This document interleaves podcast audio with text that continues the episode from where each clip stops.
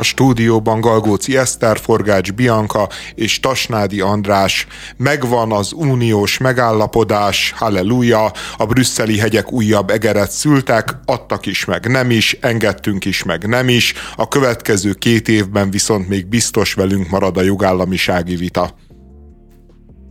A, az egész, ugye ez a megállapodás, amiről beszélni fogunk, már minden futballmeccs után ugye kezdődtek az értékelések, az ellenzék megállapította, hogy hatalmas vereséget szenvedett az Orbán, a Dobrev Klárát, Dollár Klárát idézem, megalázó vereséget szenvedett Orbán, ami történt egyértelmű, az Európai Unió most is tette a dolgát, megvédte a magyaroknak járó pénzt attól, hogy Orbán ellopja, tehát van egy ilyen típusú narratíva, és van a ö, Fidesznek is egy narratívája, mely szerint ö, győztek, mely szerint nagy sikert ö, ö, zsebelt be a, a kormányzat.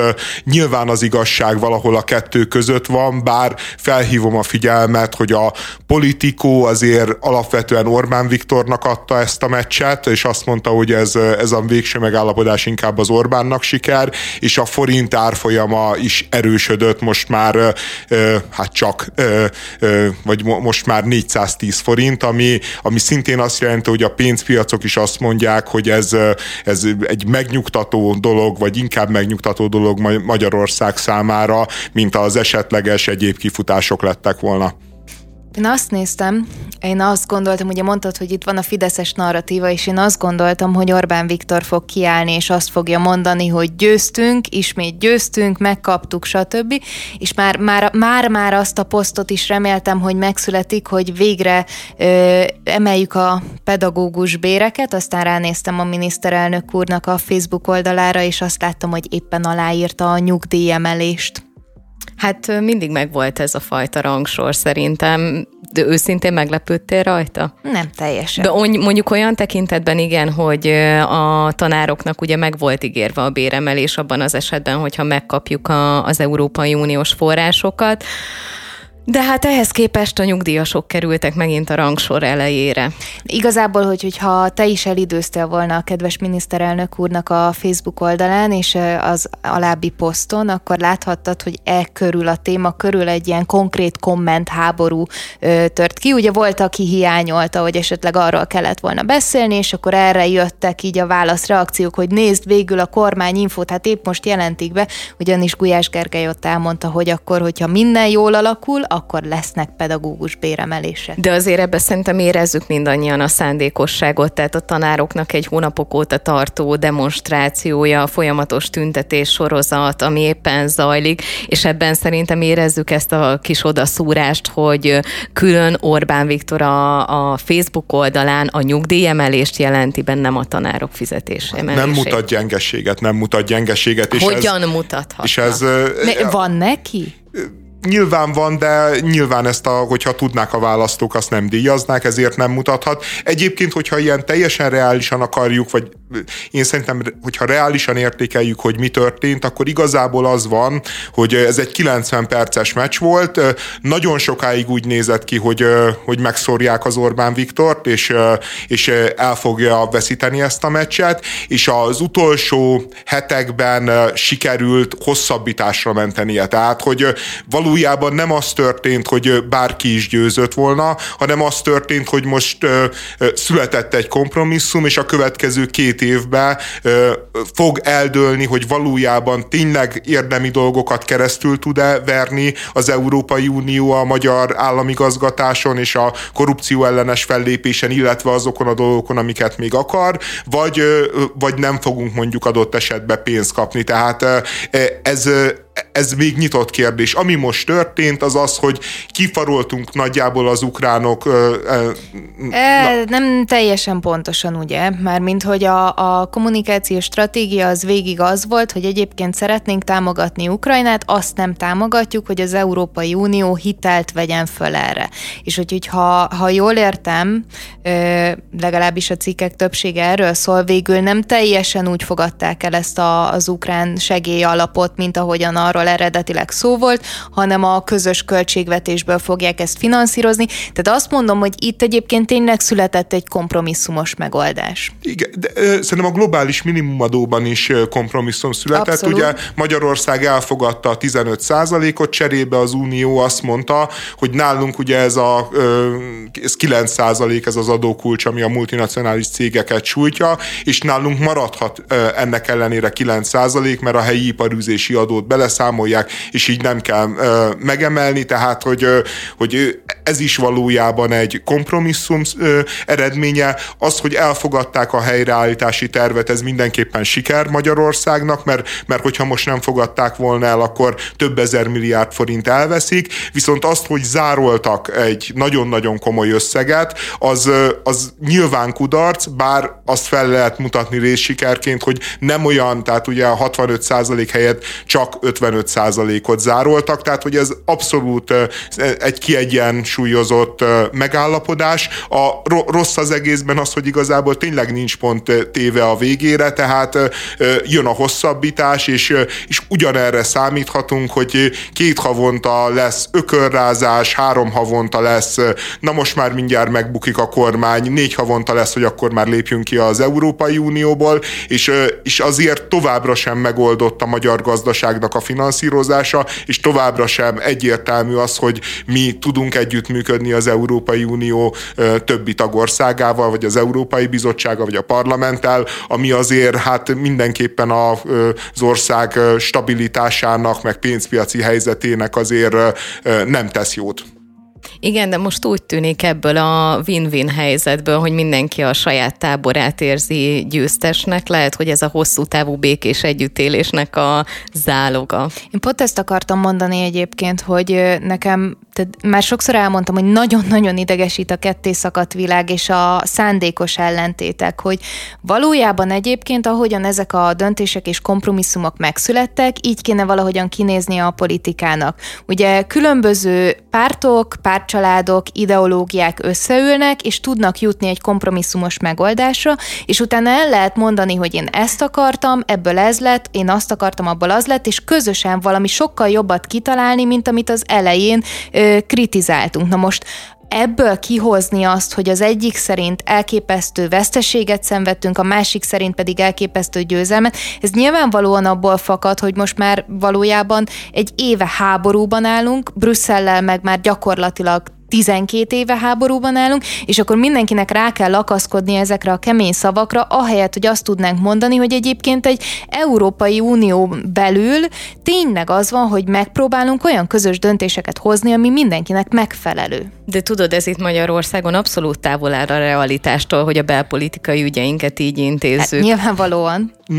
Én, én azért kicsit szkeptikusabb vagyok ezzel, mert abban igazad van, hogy valószínűleg a politikának így kellene kinéznie, hogy az a jó megállapodás, meg az a jó kompromisszum, amikor senki sem elégedett, de mégis mindenkinek van mit felmutatnia. Tehát, hogy ez, ez elvileg rendben is lenne. A probléma az, hogy igazából az egész vita alapját jelentő problémákra, a magyarországi korrupcióra, a, a jogállamisági fenntartásokra valójában nem született döntés. Tehát, hogy, hogy valójában eltoltuk az egészet, kitoltuk évekre, és, és nyilvánvalóan ez éveken keresztül velünk marad ez a vita, és nézhetjük a skanderozást, hogy most kap-e Magyarország pénzt, nem kap-e Magyarország pénzt, megváltoztatjuk ezt a törvényt, nem változtatjuk meg ezt a törvényt, tényleg komolyan gondolja az Orbán, és komolyan lehet venni, vagy nem gondolja komolyan, és csak hazudik, és, és, és az a baj, hogy, hogy én szerintem a jó kompromisszumnak az is egy alapfeltétele, hogy, hogy túllendüljünk egy problémán, mert itt valójában az történt, hogy nem lendültünk túl a problémán, betoltuk a beteget az operációra, mindenki elmondta, hogy mit kellene csinálni, meg hogy kellene csinálni, mit, melyik szervét kéne kivenni, melyik szervét kéne visszarakni, aztán azt mondták, hogy jó, toljuk ki, majd visszahozzuk egy év múlva, vagy két év múlva, és akkor operálunk. Miközben ennek az országnak stabilitásra mindenféleképpen szüksége lenne, meg biztos financiális háttérre. Portugália lehet Európában a negyedik ország, ahol engedélyezik az orvosilag segített aktív eutanáziát. A törvényjavaslat már 2020-ban megszületett, de akkor az államfő az alkotmánybírósághoz fordult, ami egy-két pontban igazat adott neki, de a törvény egészét nem dobta vissza. A parlament ezután újra neki látott, de az államfő a módosítás sem fogadta el és visszadobta, majd később feloszlatta a parlamentet és előrehozott választást írt ki. Aminek a vége az lett, hogy a szocialista miniszterelnöknek először lett kormányzó többsége. Na ez a kormány hamar neki látott az új törvény kidolgozásának, ami nagyban hasonlít az, elő, az előzőhöz, és mivel egyelőre úgy tűnik, hogy az ellenzékiek közül is többen támogatják, ezért nagyon valószínű, hogy Portugáliában el fogják fogadni azt a törvényjavaslatot, ami engedélyezi az aktív eutanáziát. De emellett ugye tüntetések is vannak az országban a törvény elfogadása ellen, amit nagyon-nagyon nehezen tudok megérteni, mert számomra az eutanázia gyakorlatilag az önrendelkezésnek a hát a, a kifejeződése, és nagyon-nagyon furcsa, amikor valaki ez ellen, ez ellen kampányol, ez ellen küzd, olyan tekintetben, meg pláne, hogy múltkor itt az adásba szóba került a halálbüntetés, hogy a halálbüntetésnek mekkora a támogatottsága, és hogyha gyakorlatilag itt Magyarországon egyszer népszavazásra bocsátanánk, valószínűleg akkor megszavaznák, hogy hogy engedélyezzék a halálbüntetést, és ezzel szemben az eutanáziának van egy ilyen nagyon furcsa elutasítottsága, és ez a diszonancia számomra elég érdekes. Hát szerintem nem furcsa az elutasítottság, tehát hogy inkább az az érdekes, hogy, hogy már például Portugáliában mi azért egy erősen, legalábbis a tudatunkban úgy ér, hogy egy erősen keresztény ország sikerül átütni az aktív eutanáziát. Itt azért az eutanázia kapcsán is azért meg kell különböztetni az aktív és a passzív eutanáziát. Ugye passzív eutanáziának azt nevezzük, amikor nem tartunk életben egy beteget, tehát mondjuk a lélegeztető képet lekapcsolja az orvos, és, és így el eltávozik a vagy valamilyen gyógykezelést nem kap meg, ami szükséges lenne a, a... az életben maradáshoz. Igen. Magyarán hagyjuk meghalni. Magyarán hagyjuk meghalni. Az aktív eutanázia viszont más, mert ilyenkor az történik, hogy van egy súlyosan, általában súlyosan beteg ember, akinek nagyon komoly fájdalmai vannak, és, és azt mondjuk, hogy miután ez az ember kéri azt, hogy vegyék el tőle az életét, erre azt mondjuk, hogy ezt tegye meg az orvos, és vegye el az életét, és azért azért nem olyan egyértelmű, tehát hogy, hogy, hogy ezekre a kérésekre szabad-e, meg lehet-e igent mondani, mert mind a kettő ugye a, abból indultál ki, hogy az ember cselekvőképességének, autonómiájának ez egy, ez egy olyan zónája, amiben nem avatkozhat be az állam. Viszont nagyon nagy kérdés, hogy vajon valaki, akinek nagyon-nagyon súlyos fájdalmai, brutális fájdalmai vannak, reménytelennek látja az életét, mennyire tud tiszta fejjel, tiszta tudattal döntést hozni, és ugyanez a probléma az eutanáziával, mint a halálbüntetéssel kapcsolatban. Én nem lennék például elutasító a halálbüntetéssel szemben, Egyetlen érvet viszont akárhogy is tiszteletbe kell tartani, hogy ha hibázunk a halálbüntetés esetében, azt nem lehet jóvá tenni. Tehát, hogyha valakit megöltünk, azt még csak megpróbálni sem lehet, hogy, hogy valamilyen módon kompenzáljuk. Hogyha hibázunk egy aktív eutanázia esetében, pontosan ugyanezt történik. Pontosan az történik, hogy ne, ne adj Isten, mondjuk egy hét múlva megjelenik egy életmentő gyógyszer. Ne adj Isten, kiderül, hogy ez az ember, csak mondom, példákat mondok, mondjuk, mondjuk ez a, egyébként a legáltalánosabb ellenérv, hogy ne adj Isten, ez kiderül, hogy ezt az embert a családja iszonyatos nyomás alá helyezte,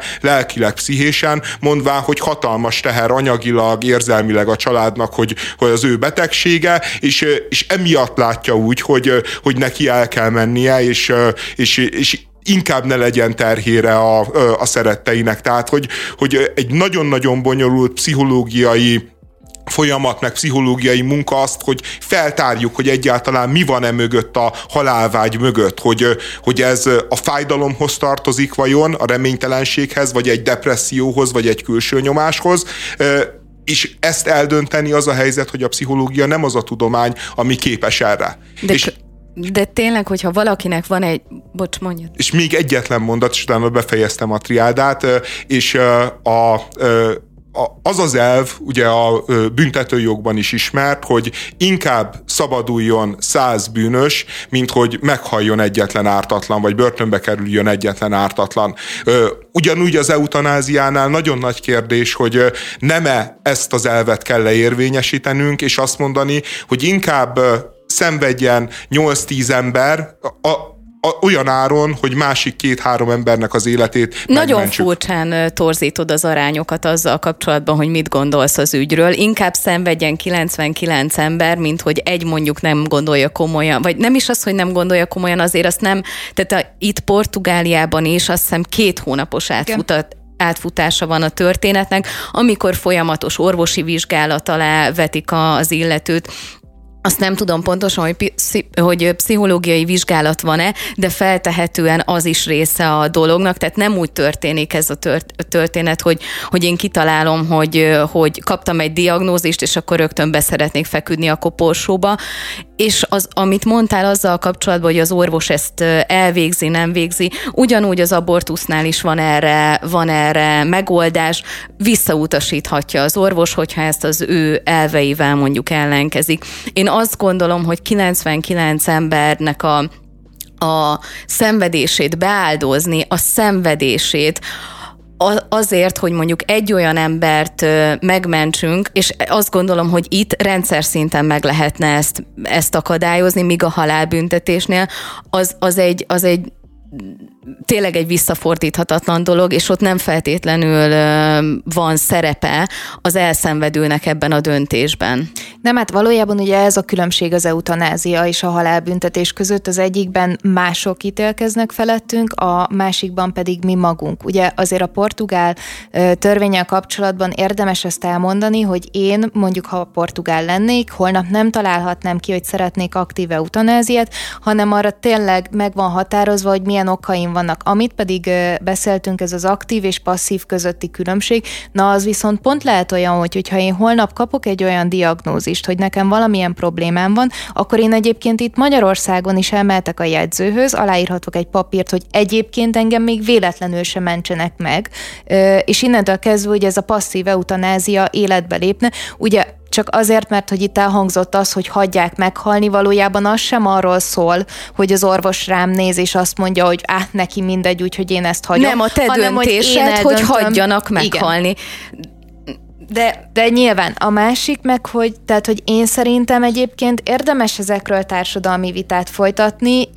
Én is inkább azon az oldalon állok, hogy az egyéni döntés jogába ne akarjon a társadalom más, másik részről beleszólni, de szerintem nagyon tanulságos megértenünk egymást, nagyon tanulságos megérteni azt, hogy ki miért gondolja azt. Például, hogy neki beleszólása van abba, hogy valaki ne akarjon véget vetni az életének saját, döntésé, saját döntéséből, vagy miért tehát, hogy, hogy, hogy ezekről kezdjünk el beszélni, és ne az legyen a vége, hogy van két eszméletlenül távoli tábor, akik egyébként tudnának közös nevezőre jutni, csak innen nézve nem értjük meg őket, onnan nézve ők meg minket nem értenek meg, és akkor ezen megint lehet veszekedni a világ végéig, hogy kinek mihez van joga.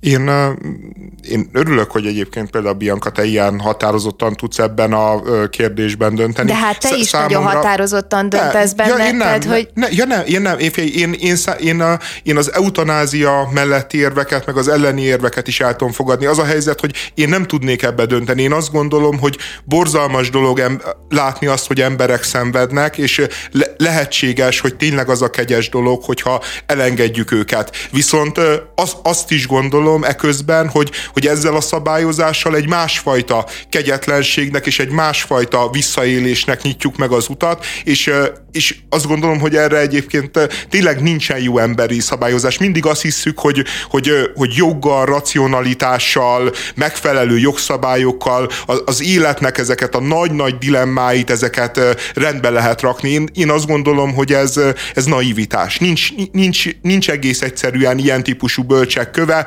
Ha így döntünk, akkor azok fognak sérülni, ha amúgy döntünk, akkor ezek fognak sérülni. De azért lássuk a racionalitást, mert ezt a, ezeket a vitákat ugye az abortussal kapcsolatban is lefolytatták már. És amikor tilos volt az abortusz, akkor is láttuk, hogy emberek megpróbálták, saját magukat hozták nagyon kellemetlen helyzetbe. És most eszembe jut egy olyan cikk, amit szerintem két hete vagy három hete olvastam egy idős házaspárról, ahol egyébként a nő nagyon rossz állapotban volt, és a férfi az ö, azt mondta, hogy valójában nem, nem, nem bírná elviselni azt, hogy, hogyha ő hamarabb menne el, mert ő is beteg volt, mint a felesége, és ezért kettős gyilkosságot követett el. Mennyivel emberségesebb az, hogy ők bemehetnek a kórházba, és dönthetnek a saját életükről, és normális körülmények között távozhatnak a világból. Tehát, hogy azért az, ennek lássuk a másik oldalát, hogy hogyha az ember nagyon szeretne valamit, akkor azt meg fogja tenni önmagával, és az sokkal fájdalmasabb lesz. Abszolút, nekem is az öngyilkossági statisztikák jutottak az eszembe, és egy olyan országban, szerintem az álnai vitás, amit András, te mondasz, ahol évente több mint 1500 ember oltja ki saját kezűleg az életét. Ez borzasztó sok, és ezt ezt... De Bianca, ezt nem fogod csökkenteni ezzel. Tehát, a, tehát az emberek az öngyilkosságot általában, és pont ez szól az akár az aktív eutanázia ellen is, hogy az, az, hogy emberségesen azért, csinálják. De, de, ne, de nem csinálják egyébként emberségesen, tehát hogy ez, ez egyáltalán... Te tudod, hogy hogyan csinálják? Hát Ami nem mondjuk például, hát például méreginjekcióval megnéztem a Doktor Halál miért, című igen, filmet. és ez miért kevésbé emberséges, mint mondjuk megfojtani a saját feleséged? Hát ugyanúgy embertelen mind a kettő. Tehát, hogy mégiscsak elveszel egy életet, de, de, de szerintem ugye alapvetően nem értitek a problémát. Tehát, hogy az van, hogy, hogy valaki, tehát ez az 1500 ember, aki öngyilkos lesz, ez miért lesz öngyilkos? Azért, mert reménytelennek, kilátástalannak érzi az életét. Miközben, hogyha te beszélnél bármelyikkel, oda mennél hozzá, meg megfognád a kezét, és azt mondanád, hogy mit tudom én, a 17 éves lánynak, aki le akar ugrani a Margit hídról, a nem tudom én, az 50 éves asszonynak, akitől elvették a két gyerekét, és kirakják a lakásából, azt mondanád, hogy de van értelme harcolni, van értelme, mert soha nem lehet tudni, küzdeni kell, mit tudom én, hogy, hogy mások még nehezebb helyzeteken is túl tudtak lendülni, legalább és... adja meg az esélyt az életnek, ilyeneket mondanál neki. De és igazad is lenne benne, de viszont ezektől az emberektől, akiknek iszonyatos fájdalma van, nem a fájdalmukat kezeljük, nem a fájdalmukat tompítjuk, hanem azt mondják, hogy egyszerűbb hagyjuk elmenni, jobb ez így mindenkinek. De te szociális és érzelmi problémákról beszélsz, és értelemszerűen tök igazad van, amikor azt mondod, hogy ennek az 1500 embernek a nagy része ilyen, de az eutanázia tekintetében nem szociális és érzelmi problémákról beszélünk, hanem... Arról is hanem de kifejezetten egészségügyi probléma. Azt én nem támogatom, hogy valakinek nehéz az anyagi helyzete. De mindig van érzelmi része, és mindig van szociális része. Világos, csak azért az egy egyértelmű ö, diagnózis, hogy valakinek van egy gyógyíthatatlan halálos betegsége, amiben szenved, vagy nincsen. Minden tizedik magyar gyermek bántalmazott lehet, mondják a szakemberek, de mi is a gyermekbántalmazás, mit tekintünk annak? Valójában a szakemberek vagy mi? Tehát, hogy ezt a kérdést, ezt hogy tesszük fel? A, mi a szakemberek és a mi véleményünk közti különbség gyermekbántalmazás esetében? Hát valójában nekem nincsen, tehát hogy így nagy, nagy vonalakban ezt ugye úgy lehet ö, úgy foglalnám össze, hogy hogyha lelki, testi vagy érzelmi ö, ö, rosszat okozunk a gyermeknek, azzal már bántalmazzuk, és akkor itt jönnek azok, hogy szét kell szedni, hogy nyilván mindenki helyből arra gondol, hogy csak azzal bántjuk a gyereket, hogy, hogyha megverjük, de ö, azzal is tudjuk bántani őt, hogy ö, nem adjuk meg neki az érzelmi támogatást, azzal is tudjuk őket bántani, hogy ö, verbális abúzióval élünk feléjük, és ö, igen, így Egyébként ez az én... Én szerintem még, amit nem szoktak a gyermekbántalmazás köré sorolni, de a túl, túlszeretés, szerintem az is egy fajtája az érte, érzelmi bántalmazásnak, miközben valójában soha nem bántalmazás a szándéka, nem akar rosszat okozni, de, de mégis olyan módon traumatizálja meg, meg olyan módon fosztja meg a gyermekét a, a valóság érz, érzékétől, meg a maga valóságától, hogy, hogy az egy életre megnyomoríthat valakit. Nyilván ilyen az érzelmi te- terror, és ilyen az elhanyagolás is. Tehát ez érdekes kérdés, hogy mi a gyermekbántalmazás, bántalmazás, mert az a helyzet, hogyha szerintem kellően szofisztikáltan és kellően nagy empátiával közelítünk ehhez a kérdéshez, akkor azért nagyon gyorsan eljutunk oda, mint ahogy Márkizai Péter fenékreütéséből mindjárt gyermekverő lett, hogy, hogy minden gyermek valamilyen módon bántalmazva van, mert, mert hát mindannyiunkat érnek különböző durva traumák. Vagy én, nincs én, így? Én, én, én imádom, hogy mindent lehet relativizálni, tehát tényleg. Tehát, hogy én azt gondolom, egyébként a szexuális erőszakot hagytam ki, de hogy én azt gondolom, hogy ezzel megint elviszed egy olyan témába ezt a diskurzust, nagyon komoly bántalmazásokat szenvednek el gyerekek, amiket még a társadalom nem szeretne felfogni sem. Mert valójában ebben a helyzetben is az van, hogy azt gondoljuk, hogy ha a gyerekek kapnak jogokat, az tőlünk veszi el a saját jogainkat, és nehogy már én ne csaphassak rá a gyerekemnek a fenekére, gondolja ugye a szülő, mert én ezt ebből ebből is, ebből is, ebből az okból kifolyólag csinálom, és emberi életeket tesznek tönkre. És ez az érvelés, amit mondtál, ez megint egy olyan, nem tudom, relativizációba viszi át, hogy jó, hát valójában igazából ö, még túl szeretni se szabad a gyereket, meg semmit nem szabad már a gyereket, tehát ugyanez a felháborodás, hogy akkor most szülőként nekem semmihez nincsen jogom, mert így is úgy is megnyomorítom a gyereket, meg hát amúgy is egyébként mindenki, aki a világra születik, az nyomorult lesz, hiszen a nyomorult életét kell végigjárnia, nem? Eszter nem tere, én, én nem értem a dolgot egyébként, tehát nem terelativizálsz akkor, amikor azt mondod, hogy a fenekére ütés az, az már mindjárt azt jelenti, hogy bántalmazom a gyereket, és mindjárt azt jelenti, hogy én megtagadom minden jogát az élethez, a méltósághoz, a... a... Hát szerintem a méltósághoz igenis megtagadod a jogát, amikor te fizikailag bántalmazol egy gyereket, és legyen az egy pofon, vagy egy fenékre ütés. Amúgy tök érdekes, nagyjából a, az embereknek a 36%-a szerint elfogadható hasonló testi fenyítés. És ez szerintem egészen elképesztő. Ez, ez, tehát le... na, na, na várjál, de ez egyébként egy nagyon érdekes kutatás. Ugye az történt, hogy a TV2-n futott az Apra Magyar című műsor, amiben egy pszichológ, pszichopedagógus arról beszélt, hogy bár a pofon megalázó, vannak helyzetek, amikor elkerülhetetlen. És er, ezután mérte fel az UNICEF és a Public Research, hogy hogyan vélekedik a magyar lakosság a gyerekverésről. Tehát arról beszélt, hogy vannak olyan helyzetek, amikor egy pofon elfogadható, és erre ezt úgy fordítja le a kutatás, hogy akkor mi, a, mi is a véleménye a magyaroknak a gyerekverésről? Nem. Mi a, az lett volna a helyes kérdés, hogy mi a véleményük arról a mondatról, hogy vannak olyan helyzetek, amikor egy-egy pofon belefér, amikor egy-egy pofon mondjuk adott esetben ö, ö, illeszkedik a helyzethez. Én megmondom őszintén, hogy én végtelenül elítélek mindenfajta fizikai erőszakot. Nyilván az ember a saját gyerekével kapcsolatban abszolút, de simán el tudok képzelni olyan helyzetet, amikor a gyerek mondjuk a saját biztonságát veszélyezteti, amikor a saját testi épségét veszélyezteti, hogy egész egyszerűen ahhoz, hogy bevésődjön, hogy azt nem szabad, ahhoz lehet, hogy egy mondjuk egy fenékreverés, egy kézszorítás, egy kézre rácsapás igenis a lehető leghatékonyabb és a legjobb módszer, és nem lehet, nem szabad összekeverni, és szerintem ez a végzetes relativizáció, nem szabad összekeverni ezt azzal, hogy valaki veri a gyerekét, meg egyetért a gyerekveréssel. Én szerintem ezzel az a probléma, hogy uh, nyilvánvaló, hogy amikor uh, egy ilyen reakció történik, és mondjuk valaki megijed, hogy a gyerekkel bármilyen probléma lehet, akkor előfordulnak ilyenek. Ez nyilvánvaló, és senki nem azt mondja, hogy azért, mert adtál egy pofon, te innentől kezdve egy gyerek bántalmazó szadista vagy. Nem erről van szó.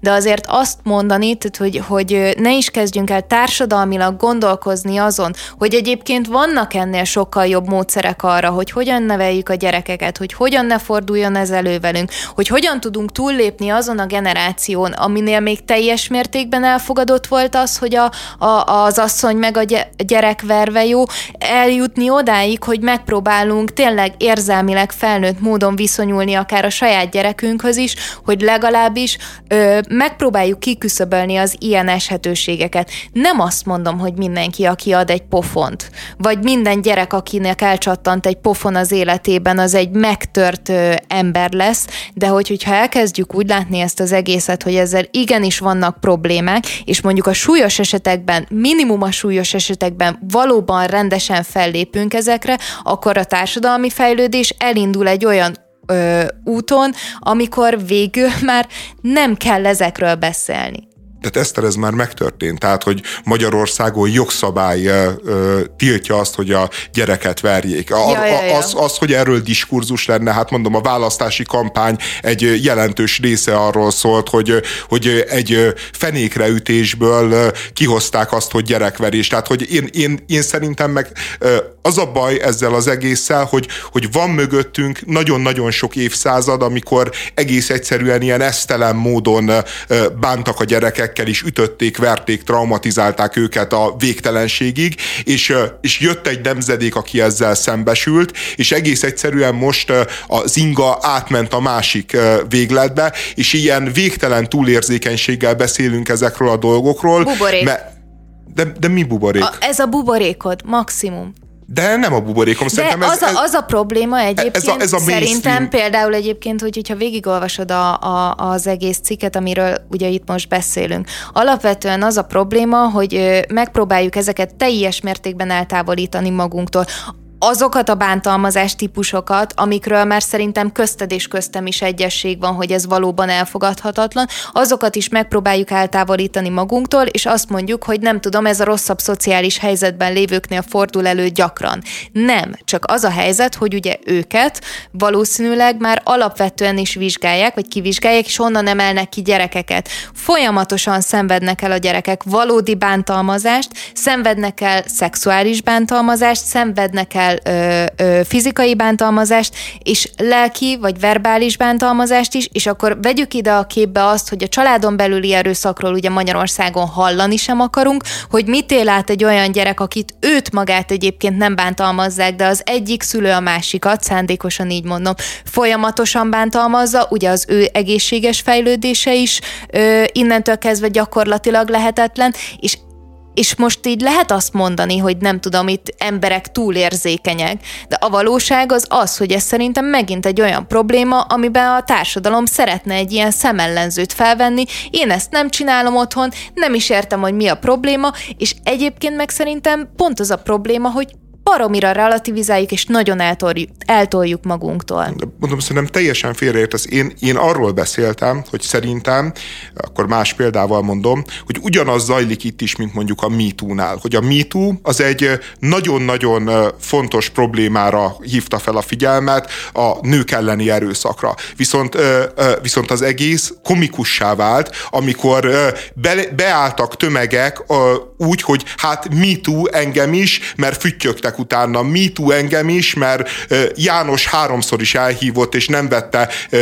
a két nem után, még nekem harmadszorra is nemet kellett mondanom. És amikor ez történt, akkor valójában az történt, hogy a valódi bántalmazásokat, a valódi szexuális zaklatásokat, a valódi munkahelyi zaklatásokat tették zárójelbe, meg idézőjelbe ezek a történetek. Én, én, én tudod, nevetségesnek tartom, hogy beszélünk a gyerekbántalmazásról, és megint oda fut ki a vita, hogy én elmertem mondani, hogy bizonyos helyzetekben szerintem egy-egy fenékreütés, én még csak pofont sem mondtam, egy-egy fenékreütés belefér, és szerintem adott esetben fontos nevelés, és szerintem kizárólagos mondjuk megoldás egy adott helyzetre, és már az van, hogy én egy bántalmazó vagyok, már ar- arról beszélünk, már, ar- már arról beszélünk, hogy, hogy el kéne jutni oda, hogy egy, hogy egy pofont is komolyan veszünk, miközben te magad mondod el, hogy eközben gyerekek ezrei, meg tízezrei vannak szexuális zaklatásnak, mindennapos verésnek, mindennapos érzelmi terrornak kitéve. És, és megint ott tartunk, hogy a túlérzékenység miatt ott oda kell ütni, ahol nyilván természetesen, mert én erre fel fogok háborodni, mert nyilván nem érzem magamat gyermekverőnek, nyilván nem érzem nem humánusnak az álláspontomat, és elkezdünk ezzel, erről beszélgetni, ahelyett, hogy arról beszélgetnénk, ahol valójában De van hát probléma. Ez, ez a problémám nekem is, hogy elkezdhettünk volna beszélni a valódi gyermekbántalmazásról, és az első érv az volt, hogy akkor most így nem tudom, majd mit veszünk annak még a túlszeretést is. Tehát, hogy nekem ez a problémám, hogy nem akarunk fog, és a MeToo-nál is ez a problémám, hogy az összes ellenzője belekapaszkodott abba, hogy na ő is ezt mondta, ő is ezt mondta, és akkor innentől kezdve komolytalanná titulálhatjuk az egészet, hogy mindig el van vive egy olyan diskurzusba az irány, hogy így nem tudom, először el kell mondanom nekem is, hogy igen, András, értem, tehát, hogy néha elcsattan egy pofon, és nyilvánvalóan az az ember nem bántalmazó. Ezt én értem, ettől függetlenül lehet erről beszélni, és akkor megint nem arról beszélünk, amiről fontos lenne. Alapvetően ugye probléma szerintem a Márki Zajos példával kapcsolatban, hogy ott tipikusan egy, egy politikai, politikai ügy miatt lett ez az egész dolog felfújva, és én sem gondolom azt, hogy egy pofon vagy egy fenékreütés miatt valaki bántalmazó, de azt viszont gondolom, hogy talán úgy kellene élni az életünket, hogy minden erőnkkel azon legyünk, hogy ezeket megpróbáljuk elkerülni. És igenis felfogni azt, hogy akár egy pofon is traumatizálhat egy gyereket szerintem, és ez nem feltétlenül ez nem feltétlenül egy folyam, tehát nem lehet összevetni azzal, amikor valaki folyamatosan, vagy verbálisan, vagy fizikálisan bántalmazva van. De amíg úgy gondolkozunk erről, hogy ja, persze minden belefér, akkor hol húzod meg a határt? Heti egy pofon belefér, vagy havonta egy, minden nap egy már nem, ezt megbeszéltük, tehát hogy inkább a gondolkodásban kellene változni, az, hogy hogyan próbálunk megoldani egy problémát. Biztos vagyok benne, hogy ez baromi nehéz szülőként.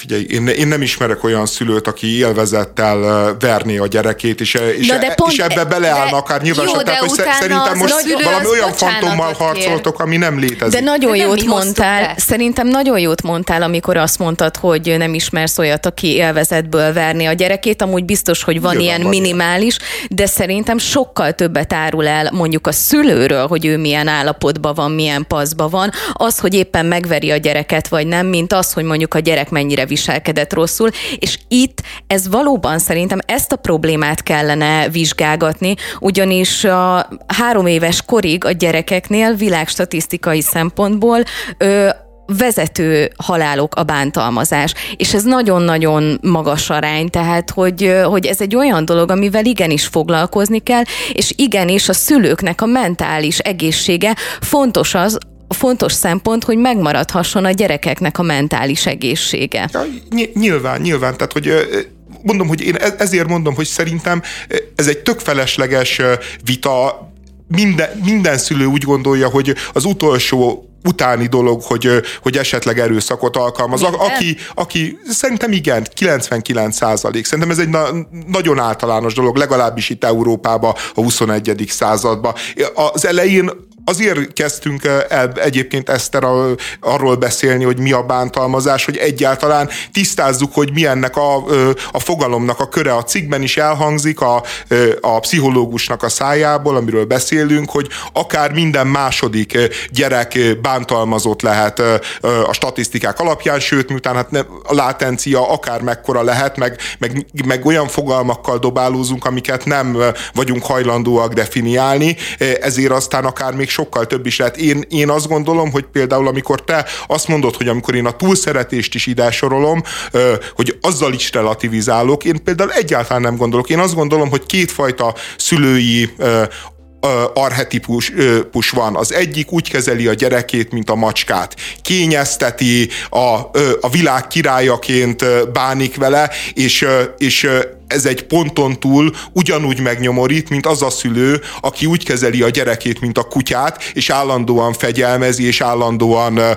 utasítgatja. És, és mind a két szélsőség borzasztó rossz, és egyébként a kettő között is a gyereknevelés ezért egy borzasztóan bonyolult dolog, mert egyrészt minden gyerek más és más, és, és emiatt az emberiség miközben ezer éven foglalkozik azzal, hogy hogyan kell gyereket nevelni, nem tudott még olyan általános stratégiát adni a szülők kezébe, hogy na ezt így kell csinálni, és akkor jó lesz, és akkor jól fog működni a gyerek.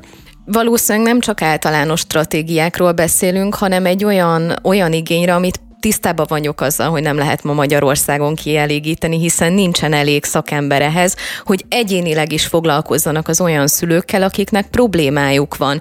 Családsegítés, családterápia, stb. Ezekre vannak módszerek. Az más kérdés, hogy itt Magyarországon ez elérhető-e, ha elérhető, akkor meg kinek a számára elérhető. Viszont ez egy nagyon nagy probléma szerintem. Se helyet meg démonizáljuk, meg kriminalizáljuk őket, meg jó emberkedünk a kárukra. Teli találata volt egy magyar játékosnak az Eurojackpoton, nyereménye nagyjából bruttó 30 milliárd forint, közölte a Szerencsejáték ZRT. Ez minden idők legnagyobb magyarországi Eurojackpot nyereménye. A Portfolio.hu számítása szerint a nyertes ezzel rögtön a száz leggazdagabb emberek között találhatja magát. Igen, de az nagyon fontos, hogy ugye 90 napon belül jelentkezzen a nyertes szelvénye, mert már az is előfordult, hogy nagyobb nyereményeket nem vettek fel emberek, és úgyhogy ha jól olvastam, még mielőtt átutalnák neki az összeget, azért az esziát levonják róla. Deák Dani úgy kommentálná, hogy na látjátok, libernyákok, hát lehet itt a száz leggazdagabb közé kerülni, nem kell ahhoz feltétlenül fideszes kapcsolat. És egyébként most akkor hozzunk be egy újabb viccet, hogy ha az illető esetleg egy négy gyermekes édesanyja lenne, akkor levonják az esziát, vagy nem? De miért idegesít téged ez az esziá? Azért, mert egész egyszerűen nem értem. Tehát, hogy, hogy azt gondolom, hogy vannak különböző adónemek különböző dolgokra. Tehát, hogy így a személyi jövedelem adót azt nem arra szoktuk használni, hogy így kapok ingyen pénzt, azt levonjuk, hanem arra, hogy dolgozom, és abból levonjuk, nem? Hát igen, de szerintem ha valahol igazán jogos levonni az SZIA-t, akkor pont az ilyen esetekben, és nem akkor, amikor megdolgoztam azért a pénzért, amiért az állam benyújtja először az SZIA-t, aztán az áfát, aztán még ki tudja milyen ilyen adónemeket. De én, én nem tudom, én egyébként, hogy ha a kormány helyében lennék, akkor ezt valami nagyobb adónemmel sújtanám. Hát igen, egyébként vannak olyan helyek a világban, viszonylag sok, ahol erre találták ki a sávos adózást, és azt jelenti, hogy az SZIA, amikor ilyen összeg üti a markodat, mit tudom én, mondjuk az Egyesült Államokba olyan 40 körül van, de mit tudom én, Svédországban valószínűleg még ennél is magasabb. Hát kötve hiszem, hogy csak a lottó nyeremények miatt találták ki a sávos adózást. Hát nem csak amiatt, de arra is alkalmas, hogy így... Az biztos. Hogy igazságosan vegyél részt a közteherviselésbe. Egyébként az egy jó kérdés a lottó nyereményeknél mindig, hogy, hogy, a, hogy vajon tényleg nyeresége nyerni a lotton, különösen ennyi pénzt. Mert, mert ami, amivel lehet számolni az esetek 93%-ában. Olyan szeretem a random statisztikákat, igen. ami nem létezik. Igen, egyrészt azt, hogy tönkre mennek az emberi kapcsolataid, mert, mert nyilvánvalóan az lesz, hogy a fél rokonság, a fél utca és az összes távoli barát úgy fogja gondolni, hogy ha te szerencsés voltál, akkor ebből a szerencséből igazán juthatatnál nekik is egy kicsit, és hogyha ezt nem teszed meg, akkor te egy gazember vagy egy szívtelen mocsok. Az ezek ut- mellett az ember nyer egy csomó pénzt, és hirtelen azt veszi észre, hogy nem csak a, a soha nem látott barátok és kéregetők célpontjává, hanem tényleg nehéz súlyú bűnözők célpontjává is válhat. Tehát, hogy az, azért ezeket a milliárdokat két lábon kihordani nem biztos, hogy olyan egyszerű, hogyha az embernek nincs olyan szocializációja, hogy ismeri az Incal Security-nek, meg a különböző biztonsági cégeknek a VIP részlekéhez a számot, mert mert szerintem egyébként ez tényleg egy nagy kockázat. A harma, harmadik rész, hogy a lottó nyereményeknél tényleg az a működés, hogy a és ez, ez, ez nem a kamu statisztika, hanem ez ilyen létező statisztika, hogy valami 70-80 százaléknál elverik az összes pénzt, amit nyertek, és a végén egy élvetek szexmániás drogos esik ki ebből a lottó nyereményből. Na innen lehet tudni, András, hogy valódi statisztikára hivatkozol, hogy ott jön a 70-80 százalék, a, stat- a kamu statisztikáknál meg rögtön 93. Ez egyébként, hogyha már itt tartunk, egy nagyon jó tipp azoknak, akik felkészületlenül mennek vizsgázni, hogy hogyha pontosabb számot mondunk be magabiztosan, akkor azt jobban el fogják hinni. De mindegy. Szóval, hogy én pont ezen gondolkoztam, és nagyon vártam ezeket a különböző statisztikákat, hogy mindenkit elront a pénz, amit, amit nyert. Én, én azért csinálnék ebből egy rendes kutatást, aminek a végén rendesen tudjuk összegezni, hogy kivel mi történt, mert nekem nagyon az a benyomásom, hogy ugye ezek ilyen talált pénzek, ezek pont azok a történetek, amiket mi is szeretnénk a magunkének, magunkénak tudni, tehát ki ne akarna holnap úgy felkelni, hogy igazából a száz leggazdagabb magyar közé került. És akkor ilyenkor jön a média. És még csak el se kellett vennie mészáros. Igen, igen, igen. És ilyenkor jön a média, és megnyugtatja a szép pici lelkedet, hogy ne izgulj egyébként, mert a legutóbbi lottónyertes, ez már igazából, mert nálad is lejjebb van, már hajléktalanként engeti az életét, mert hiába nyert sok pénzt, egyből el Verte. elverte az egészet, és innentől kezdve gyakorlatilag nyugodj meg, nem is kellenek neked a milliók, de nyilván, tehát hogy, hogy én azt érzem, hogy nagyon sok ilyen példát így kirak a média, mert ezek a szórakoztató, kattintható és számodra kényelmes hírek, és valószínűleg van egy csomó olyan lottó nyertes, akár kisebb összegekkel, akik fogták ezt a pénzt, nem tudom, befektettek, helyrehozták az életüket, akár még a családjuknak a kevésbé kéregető tagjait is felemelték, és tudtak ezzel a helyzettel kezdeni valamit. Biztos van ilyen eset is, viszont tényleg rengeteg ilyen a, a nem, nem happy end story van a lottó nyertesekkel kapcsolatban, és amúgy teljesen logikus, tehát hogyha ha egy átlagemberre rászakad kvázi számolatlan pénz, az, az szerintem lelkileg, lelkileg és érzelmileg is megterheli az embert. Az, hogy mit kezdjél egy Kivéve, olyan... ha ő Mészáros Lőrinc. Igen, én nem azt mondom, bele lehet... azért volt támasz abba, hogy mit kezdjen Szerintem vele. támasza is, meg szerintem folyamatosan ő azért kap nagyon jó barátaitól nagyon jó tanácsokat, hogy mit csináljon a pénzével. Én őt nem félteném. Ő tudod, nem nyerte a pénzét, ő megkereste. Jó? Tehát, hogy kérlek, ne, ne hozd Mészáros Lőrincet a, a lottó, lottó nyertesek közé. Szóval, amúgy 30 milliárdot eltapsolni is azért valami, jó, bruttó, bruttó 30 milliárdot is eltapsolni Eszi azért, nélkül. azért egy nagyon, nagyon, nagyon kemény teljesítmény lenne, de rengeteg ilyen példát látunk, és azért mondom, hogy szerintem nem, nem igazán meglepő, hiszen hogyha valaki nem úgy szocializálódott, hogy mondjuk tudja, hogy hogyan kell bánni egy nagyobb összeggel, akkor simán el tudom képzelni, hogy az esetek, most én is tippelek. Mondj egy kabut, de nagyon pontos szám legyen tízből hét ember lehet, hogy, hogy úgy jár, hogy, hogy ugyanazt az életet éli. Lehet, hogy öt év múlva, lehet, hogy tíz év múlva, mint a lottó nyeremény előtt.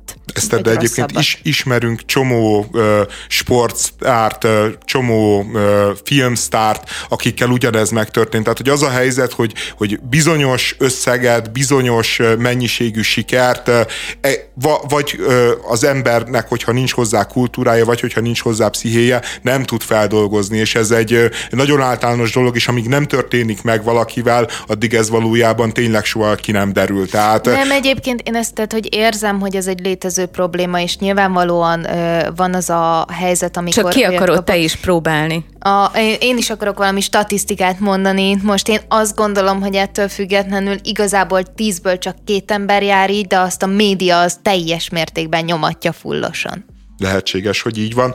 Egyébként még annyit akartam mondani, de nem, nem már nem lesz rá időnk, hogy hogy ki adományozott volna, vagy ki nem adományozott volna, és hogy ki adott volna a családjának, és ki nem, de hát ezeket a gondolatokat a következő 30 milliárdos magyar lottó győzteség meg kell, hogy tartsuk magunknak.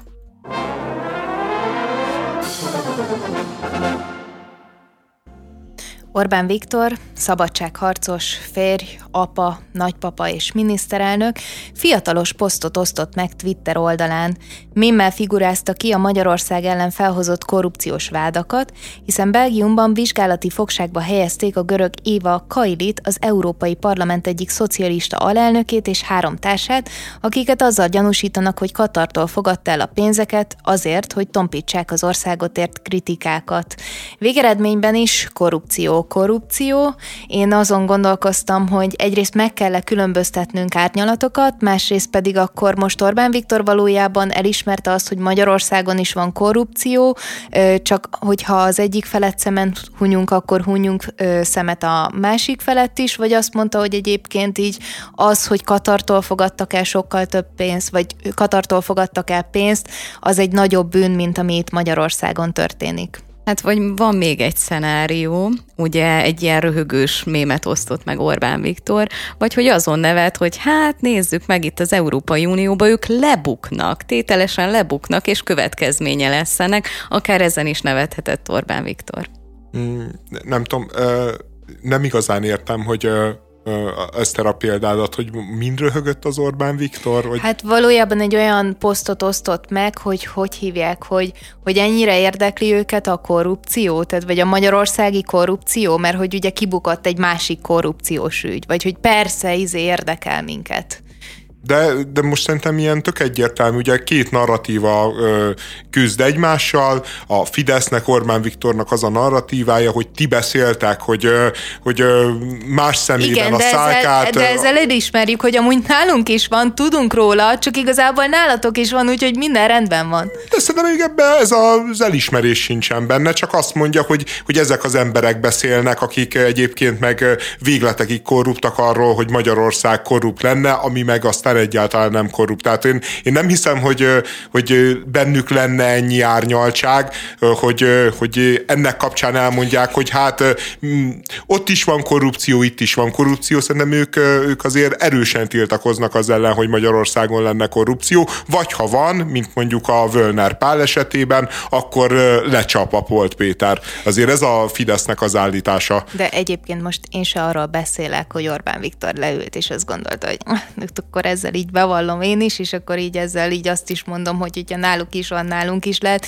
Nyilvánvaló, nekem egy kicsit ez jött le ebből, én ezt vetettem fel, hogy, hogy ez volt a benyomásom, hogy ez baromi vicces, de, de közben meg értem, hogy az ő narratívájuk az, hogy a, ami itthon zajlik, azzal vagy nem kell foglalkozni, vagy nem nagyobb, mint ami máshol van.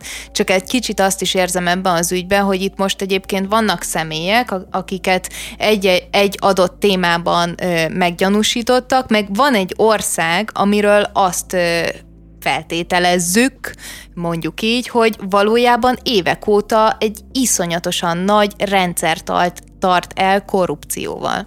Szerintem neked az a bajod, Eszter, hogy nem tetszik neked a mém. Szerintem egy ilyen meglepődős mém neked jobban, jobban bejönne. Igen. Amikor, amikor azt üzenhetné a Orbán Viktor ezzel a mémmel, hogy, hogy korrupció, micsoda, hát ilyet itthon nem látunk, nekünk el kell menni Brüsszelbe, hogy korrupciót lássunk, szerintem ez sokkal jobban tetszene neked, és amúgy lehet, hogy nekem is. Abszolút.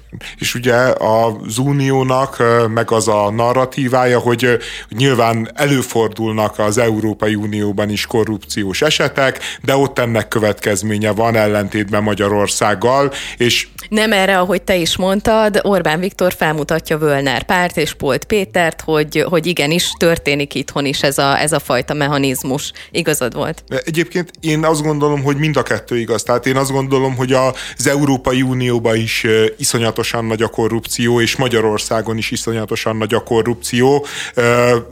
Nyilván azzal, hogy, hogy az Európai Unióban van politikai verseny, van polgárság, és, és vannak független intézmények, így, így a korrupciónak a lelepleződése talán valamivel sanszosabb, mint Magyarországon, de az az igazság, hogy a von der Leyennek a különböző SMS-ei a, a Pfizerrel, meg, meg egyéb korrupciós ügyek tömege az, ami, ami azért radar alatt siklik tömege, el. Tömege, tehát hogy most, tömege. most kettőt tudtunk felsorolni. Ó, hát én mondok neked már, én mondok neked másokat.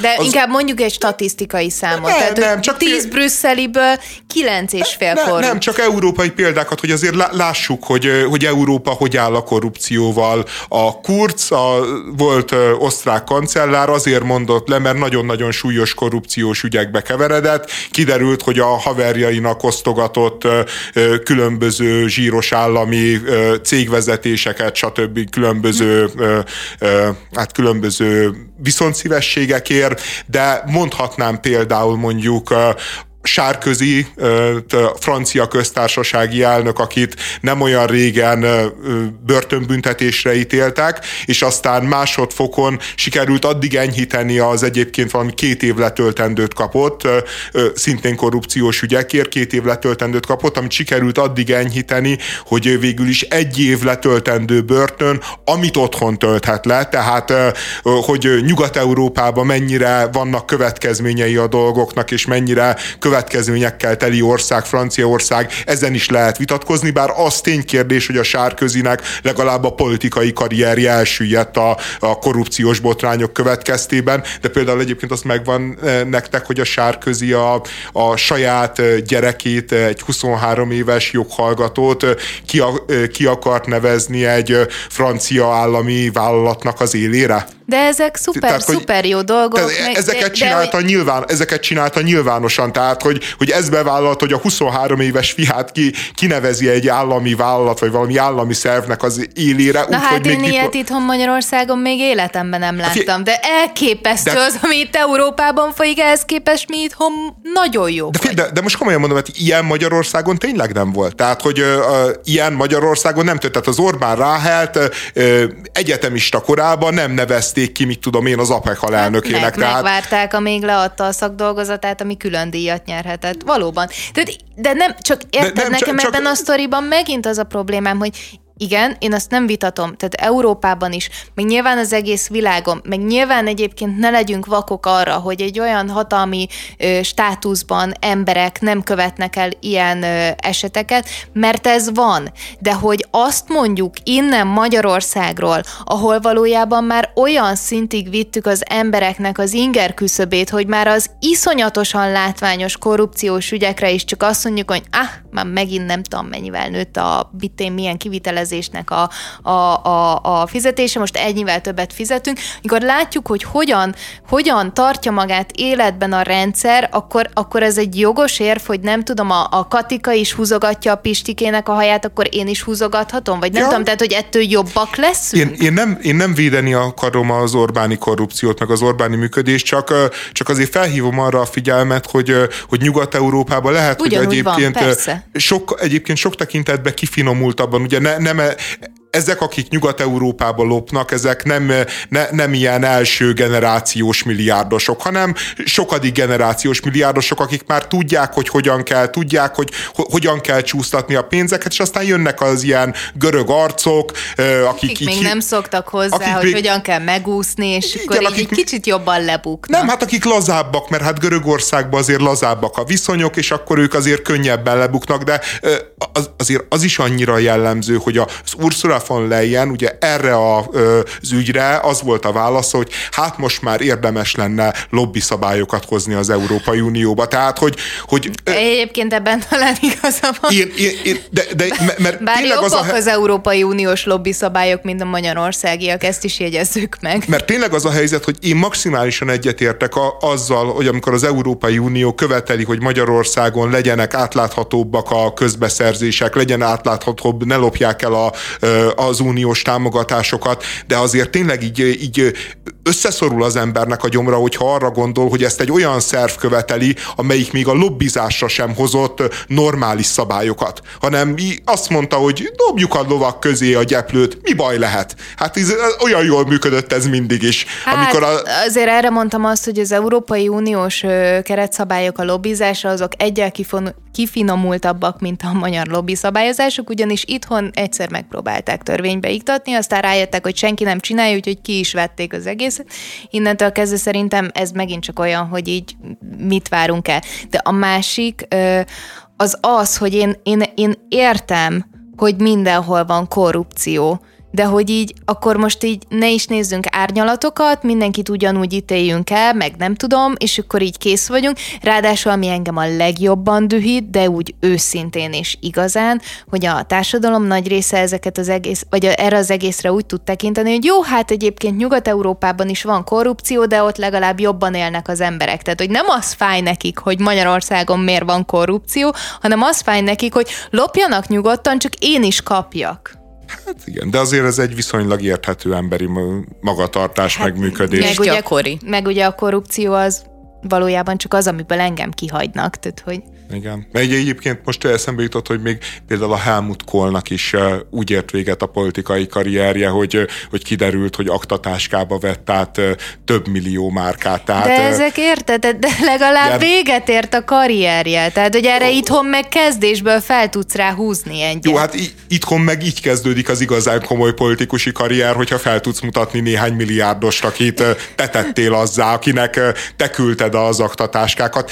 Nyilván Magyarország más, csak ez a tényleg az van, hogy az első generációs milliárdosoknak a világa ez. Tehát itt, itt még, még, még nagyon-nagyon durva ez az érdekérvényesítés, nagyon-nagyon kultúra nélküli az egész rablás. Mi az, hogy kultúra nélküli? Ez hát, a mi kultúránk. Hát, ez inkább kultúra Ez csak egy másik kultúra.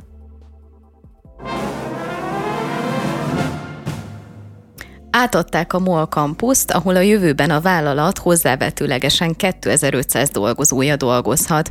Az épület tavasztól a nyilvánosság előtt is megnyitja kapuit.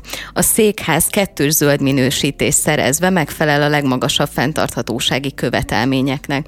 A teljes beruházási költség az üzleti titok, arról nem tudhatunk semmit, és Magyarország legmagasabb iroda és lakóépületét tisztelhetjük meg az új MOL székházban.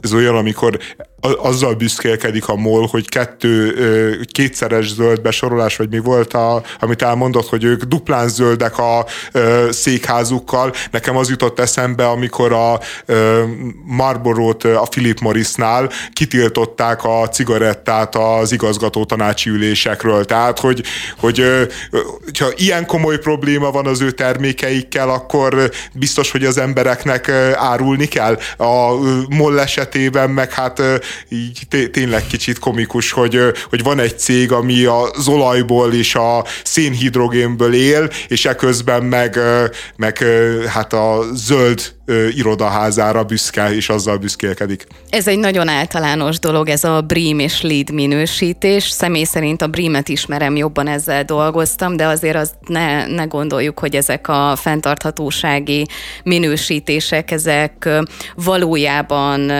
sokat jelentenek. Ó, de akkor visszavonok mindent, akkor a MOL az következetes önmagához ezek szerint következetes, de igazából ez nem különleges, tehát szinte most már, hogyha valaki új irodaházat épít, legalább a Brémet, de általában a Lidet is beszokták dobni, de én találkoztam már Vellel is, ezek majdnem ugyanazok, egy picit más technikán más-más dinamikán dolgoznak, más ö, ö, szempontokat hoznak előnybe, de, de igazából... De te... akkor mégse fenntartható a MOL székháza, de...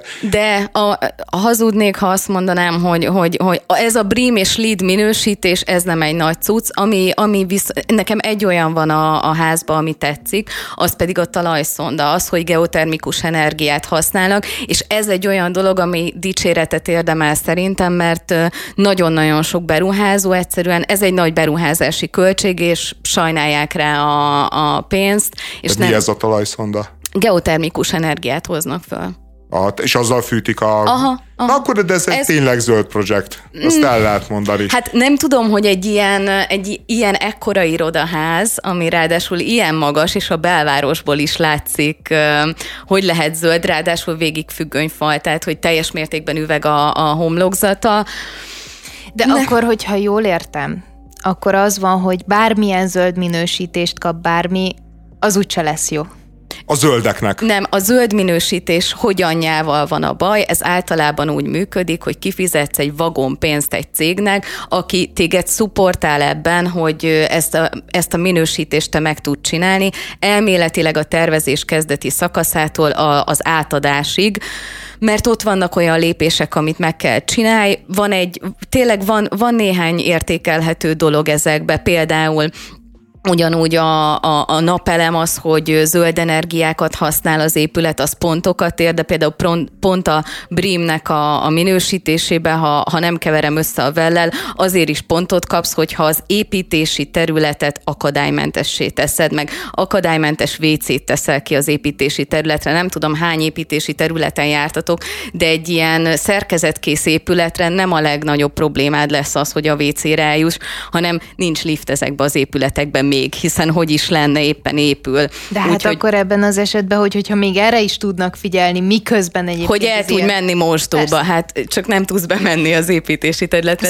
Én nem azt mondom, hogy ezek teljesen haszontalanok, ezek a minősítések, szerintem jobb lenne, hogyha ez nem, nem lenne így üzletileg átítatva, mert ezek tényleg nem olcsó dolgok. És tényleg ronda a MOL székház, mert én, ne, nekem nyilván nincsen olyan különösebben kifinomult esztétikai érzékem, engem különösebben nem zavar. Tehát én, én nem érzem azt, hogy, hogy egy nagy tájsebb keletkezett volna a budapesti látképen, de tudom, hogy ezt nagyon sokan vitatják, és én miután ez ízlés, amin nem vitatkozunk, én a többségi álláspontot elfogadom, de, de Bosz. Tényleg ronda? Jó, én fanyalgó vagyok így az épületekkel kapcsolatban, de szerintem igen, nagyon tájidegen, ahol van. Nekem, nekem nem tetszik belső építészetileg meg egy ilyen átlag szép iroda, hogyha belülről, belülről nézzük. A Azért, képek alapján, bocsánat, amiket láttam. Azért én azt gondolom, hogy így Budapestre az elmúlt évtizedekben került egy pár igen ronda épület, mondjuk az első tízben benne van neked? Az elmúlt tíz évből Mondjuk. biztos, hogy benne van. Én, én a MOL uh, toronnyal kapcsolatos kritikák közül azt uh, uh, ta, tartott, vagy engem az, az győzött meg, most túl azon egyébként, hogy, hogy, hogy abban is sok igazság van, hogy ez, ez az egész torony, ez tényleg egy ilyen erőfitoktatás, egy, egy ilyen szimbolikus óriás pénisz a, a város arcába, arról szól ugye, hogy mi vagyunk a legnagyobb magyar cég, mi vagyunk a leggazdagabb, vagy a második leggazdagabb magyar cég. Meg arról, hogy tudjuk, hogy hol kell kopogtatni, hogyha ilyen magas épületet szeretnénk építeni.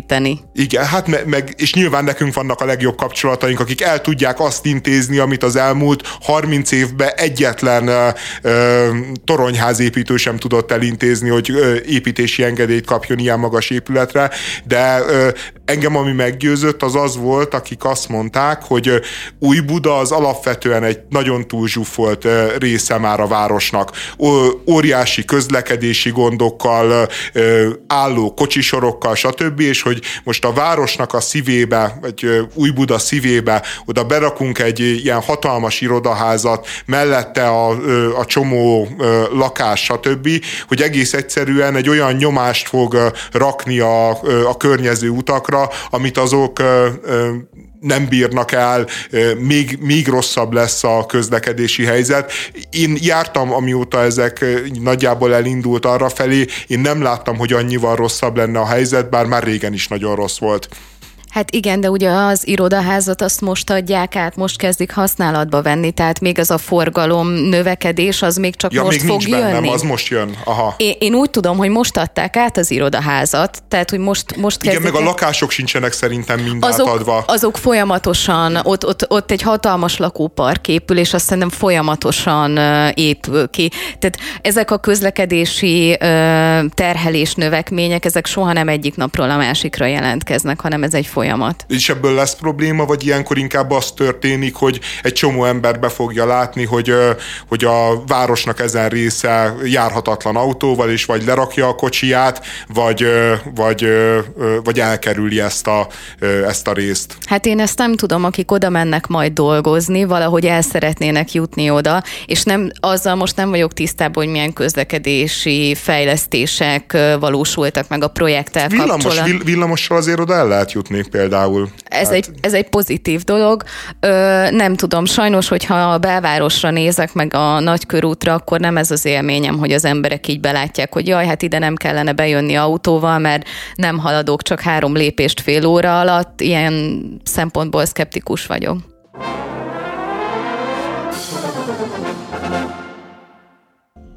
Januártól ingyen hozzájuthatnak majd az óvszerekhez a 18 és 25 éves közötti francia állampolgárok a francia gyógyszertárakba.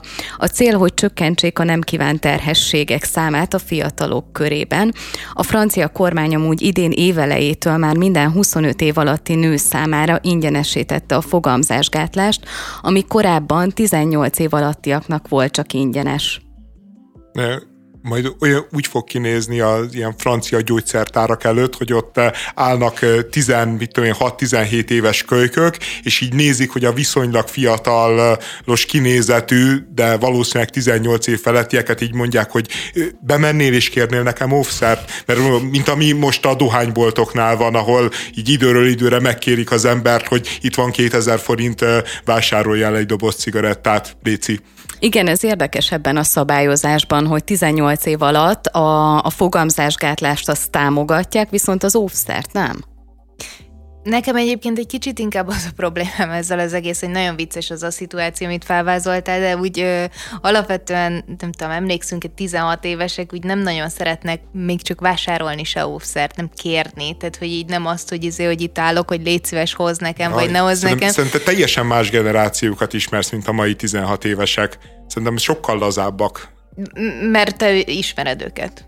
Ö, nem, de... De nyilván mindenki de amúgy a saját TikTok generációjából, de... nyilván mindenki a saját izé, generációjából indul ki, és tehát, hogy ez szerintem amúgy ö, mindig is így volt, hogy a házi buliban már nagyon menő voltál, hogy, hogyha volt mindig így becsúsztatva a pénztárcádba, mert akkor biztos, hogy te voltál a, a, a nagyfiú, de hogy közben azért az, hogy így eljuss odáig, hogy megvásárolod, az mindig is egy ilyen kín és kellemetlenség volt. Viszont, csak hogy visszatérjünk, és ne vicceljük el teljes mértékben, ö, nekem is furcsa ez a 18 és 25 év, tehát, hogy a, a fiatalkorú terhességeket ö, ugye akár lehetne fiatalabb korban is megakadályozni, sőt egyébként akkor lenne igazán értelme, vagy akkor nagyon-nagyon fontos ilyen preventív jelleggel, viszont önmagában szerintem az intézkedés az nagyon előremutató mert lehetőséget ad ugye arra, hogy, hogy szociális helyzettől függetlenül tud biztosítani a, a, a biztonságos ö, ö, együttlétet, és hogy, hogyha ez még egyébként felvilágosítással is párosul,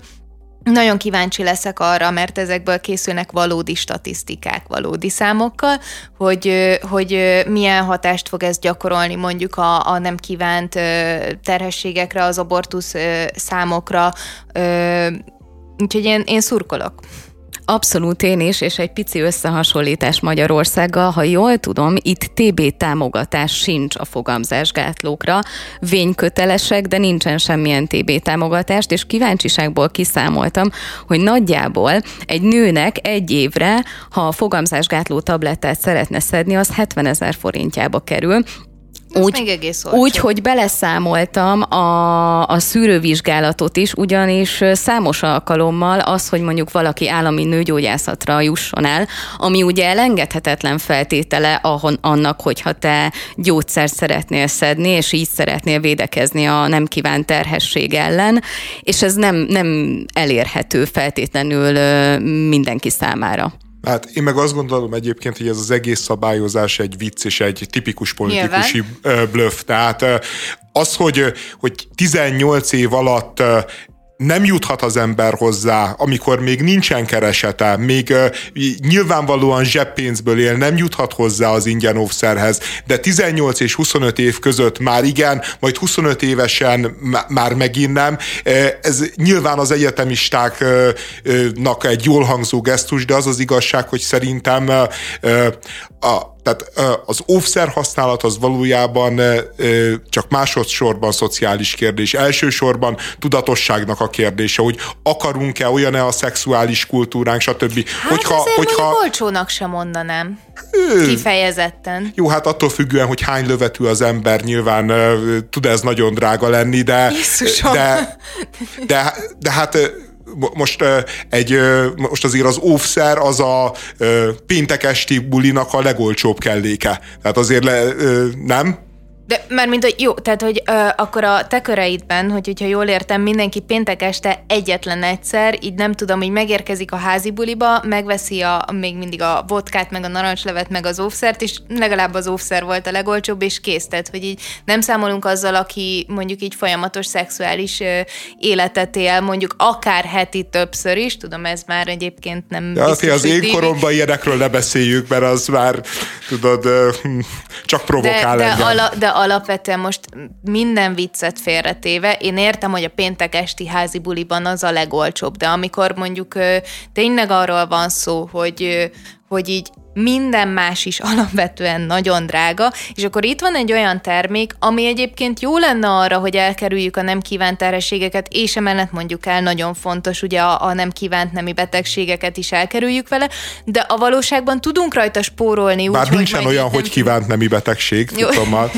Nyilván, igen, de hogy tehát, hogy, hogy, hogy, hogy ezen tudunk spórolni, mert hát majd nem tudom, majd vigyázok, majd, tehát, hogy érted, és nyilván szerintem ez, ez lehet szociális probléma is, mert azért hogy, hogyha nem tudok megvenni más sem, akkor nem biztos, hogy az lesz a legfontosabb, hogy az óvszert megvegyem. Na mindegy, én csak azt akarom mondani, hogy szerintem ez egy ilyen tipikus politikusi bluff, mert hogyha valóban segíteni akartak volna, akkor a középiskolákba visznek óvszerautomatát, ami mondjuk egy, van. egy euróval működik. Én, tehát... én, az, én, én úgy emlékszem, hogy az van. Tehát, tehát, hogy alapvetően mondjuk így Franciaországban ilyen benzinkutak környékén is, tehát hogy, hogy ilyen szempontból... De most a benzinkut az, az megint más, tehát azt mondom, hogy szerintem az iskolába, az iskolai WC-be, hogyha van, na az azt jelenti, hogy odaraktuk a ö, célközönség elé, és arról nyilván egyébként lehet egy akadémikus vitát ö, nyitni, hogy ezzel ö, ö, a ö, nem kívánt terhességeket csökkentjük el, vagy inkább hergeljük a fiatalságot még több szexre, tehát ebben én nem tudok igazságot tenni, de nyilván értem a másik álláspontot is, ami azt mondja, hogy amúgy is sokat gondolnak a gyerekek a szexre, ne adjuk a, a fegyvert a, a kezükbe, de, de, de szerintem ez, ezek, ez pont ezek nem ilyen szól. tipikusan, tipikusan ezek a jó emberkedő gesztusok, amivel valójában nem segít segítünk senkinek, valójában nem oldunk meg semmilyen, se, semmilyen problémát, de nagyon jól mutat a ö, választási kampányunkba, amit egyébként azzal támadtak, hogy miért ö, csak a nők számára hozzáférhető fogamzásgátlást tettük ingyenessé. Mert és ezzel, egyébként a nők és, szokták megfizetni a fogamzásgátlást, most erről is kinyithatjuk a vitát, de hogy így az van, hogy nyilvánvalóan, mivel még mindig ö, ők maradnak ö, ö, egy olyan gyerekkel, akit nem feltétlenül szeretnének, és még mindig elfogadott az, hogy ha mondjuk tablettát, fogamzásgátlót szeretnék szedni, akkor az ö, nyilvánvalóan az én kötelességem. Azért általában ezt a költségterhet a nők viselik. Abszolút, és én nem tudom, András, hogy hogy láthatod ezt a, e, e, csak egy ilyen politikai húzásnak, úgy, hogy ez tényleg megkönnyíti a, a, a védekezni vágyóknak a dolgát, és ahogy, ahogy mondtam, hogy 18 év alatt eddig is ingyenes volt bizonyos típusú fogamzásgátlás a fiataloknak, ezt terjesztették ki arra, hogy 25 éves korukig lehessen ingyenes, hogy ne hagyja abba adott esetben egy 19 éves lánya fogamzásgátló tabletta szedését, azért, mert kiesett ebből, hogy nem kapja ingyen. Továbbá az esemény utáni tablettákat is ingyenessé szeretnék tenni, amivel lehet vitatkozni, hogy ez mennyire fogamzásgátlás, és hogy valószínűleg nem ez a, ez a legjobb útja, viszont annál mindenképpen jobb, mint hogy, hogy abortuszra megy valaki, mert valljuk be, ez a következő lépés, hogyha nem kíván terhesség minőségről van szó, és az, hogy a francia kormány megpróbálja megkönnyíteni a fiataloknak az, hogy fogamzásgátlóhoz, óvszerhez jussanak, ezt lehet politikai húzásnak tekinteni, de a mai világban, amikor például az abortusz kérdése egy hatalmas, hatalmas törésvonal egy társadalomba, úgy gondolom, hogy mindent meg kell tenni, azért, hogy megpróbáljuk azt elkerülni, és például ilyen ilyen beavatkozásokkal, hogy támogatjuk, segítjük a fiatalokat, hogy hozzájussanak ezekhez az eszközökhöz. Én nem gondolom, hogy ez, ez csak egy politikai húzás lenne én a politik, minden, amit a politika csinál, az nyilván politikai húzás, minden mögött van politikai számítás. És ha véletlenül csak... jót csinálnak, akkor is mondjuk azt, hogy egyébként ezek gonosz politikai húzások, és erre mondtam azt, hogy azért nem, itt én, én, én megnézném én mondom, a hatásait. Hogy, de én ezért mondtam, hogy egy bluff, mert hogyha ez 18 év alatt is igaz, akkor oké, okay, akkor rendben van, de amikor be, behozzák ezt úgy, hogy, hogy 18 éves korig nem, miközben a, a, a tehát a nem kellően tudatos szexuális élet azért az a helyzet, hogy 14 éves kortól vagy 15 éves kortól már simán elkezdődhet, amikor a jogszabályok, a jogszabályok is azt mondják, hogy 14-15 éves korodban már nyugodtan szexelhetsz, akkor hozni egy ilyen szabályt, én erre mondom azt, hogy egy bluff, ami, ami nyilván valamilyen kompromisszumot akar, valamilyen konfliktusra hát, akar nem felvállalni. a hátterét igazából. Meg, meg... Nyilván van valami ilyesmi, csak, csak az a helyzet, hogyha egy szabályozás féloldalas, hogyha egy támogatás féloldalas, hogyha hozzájut egy ingyen offszerhez egy 24 éves francia ügyvédjelölt, akinek van mondjuk 2000 eurós vagy 3000 eurós jövedelme, de nem jut hozzá a 17 éves vagy 16 éves Abdul Jamir, aki a családjával 500 eurós szociális segélyből él, akkor azt gondolom, hogy az, az a szabályozás az nem jó. Nem jó. Na, akkor én most én, én, én, csak, én, csak, ez, én csak ezzel a részével vitatkoztam Értem. az egész dolognak, nem azzal. Én, én maximálisan egyetértek, hogy minél több offszer legyen az embereknél, és minél kevesebb abortusz legyen. Ez egy hihetetlenül jó és nemes cél abszolút támogatható, csak, csak ne így csinálják. De én akkor így most felvázolnám azt, amivel kezdtem, tehát, hogy amikor így szoronganak a 15-6 évesek, mert így be kell menni, offszert kell vásárolni, még egy kicsit szégyenkezünk, mert már tudjuk, hogy csinálhatjuk, de azért még olyan fura, hogy mi ezt tesszük, akkor még így eléjük is kell raknom a családom keresetének a papírját, hogy így ö, ö, bemutathassam, hogy én szociálisan rászoruló vagyok, tehát hogy az egy fantasztikus szabályozás lenne. De nem, Eszter, most az van, hogy, hogy nem hogy kap, most hogy most egyáltalán nem kap. 18 éves kor alatt egyáltalán nem kap. Tehát, hogy ne, nem arról van szó, hogy szegény nagyon fél, nem mer offszert kérni, de viszont ha kér, ha viszont összeszedi a bátorságát, na akkor fizessen. Tehát most ez a szabályozás. És nem értem, hogy miért véded, most azon kívül, hogy ja, neked imponál a Sárközinek mert, a feminizmusa. Ide, ide, Sárközinek a, a Macronnak, jó, nem, hogy, nem csak, hogy itt, itt rángattad ugye ezt, hogy, hogy a 24 évesnek már van pénze, a fiatalnak nincs, és akkor nekem ebből egyről, ebből egyből az jutott eszembe, hogy akkor a szociális helyzettel kell összehozni, hogy a 24 éves, akinek van pénze, ő, ő, ő azért már inkább vegye meg magának, akinek meg még nincsen, az, az meg nem.